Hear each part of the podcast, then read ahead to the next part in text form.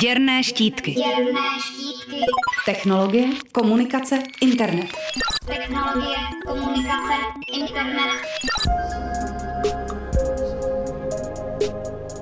Od nástupu Bitcoinu se v pravidelných intervalech objevují nové a nové kryptoměny, které mají být revoluční. Jednou z nejnovějších a nejzajímavějších je Steam, psáno s dvěma E, který si klade za cíl změnit fungování sociálních sítí tak, aby na nich vydělávali nejen jejich majitelé, ale i tvůrci obsahu.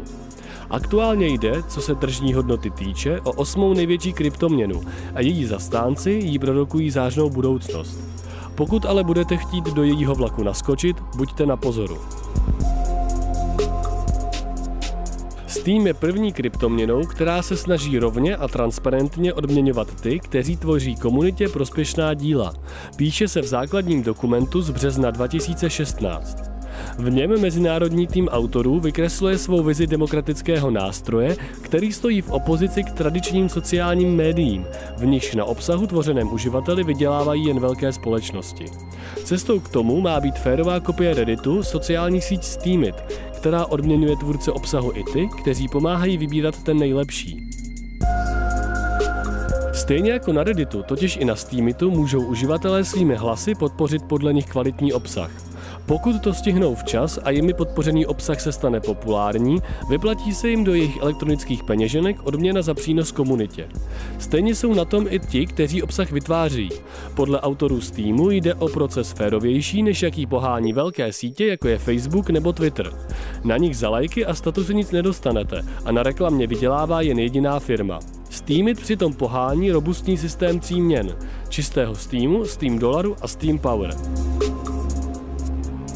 Autoři a hlasující jsou odměňováni v poměru 1 k 1 takzvanými Steam dolary a měnou Steam Power. Steam dolary jsou volně obchodovatelné, směnitelné na čistý Steam a představují takové množství Steamu, za jaké si lze pořídit jeden skutečný americký dolar. Steam Power pak představuje vliv daného uživatele v komunitě a zvyšuje váhu jeho hlasu. Na jednoduchý Steam, který je zase snadno převeditelný na reálné peníze, nejde proměnit hned, ale jen v malých týdenních výplatách. Prý se tak zabraňuje divokým spekulacím.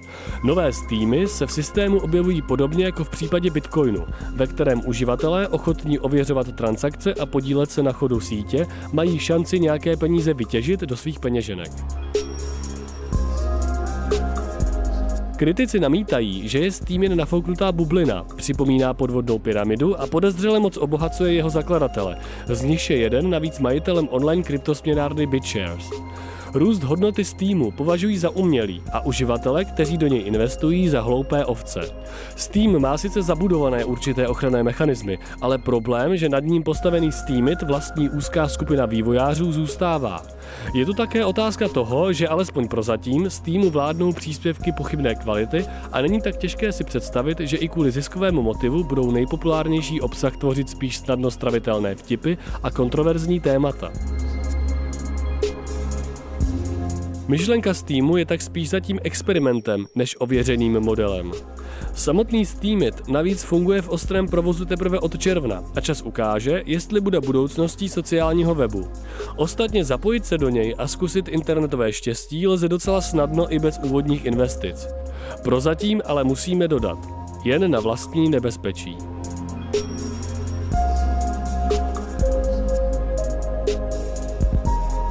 Pro Radio Wave Ondřej Trhoň. Děrné štítky. Děrné štítky. Technologie, komunikace, internet.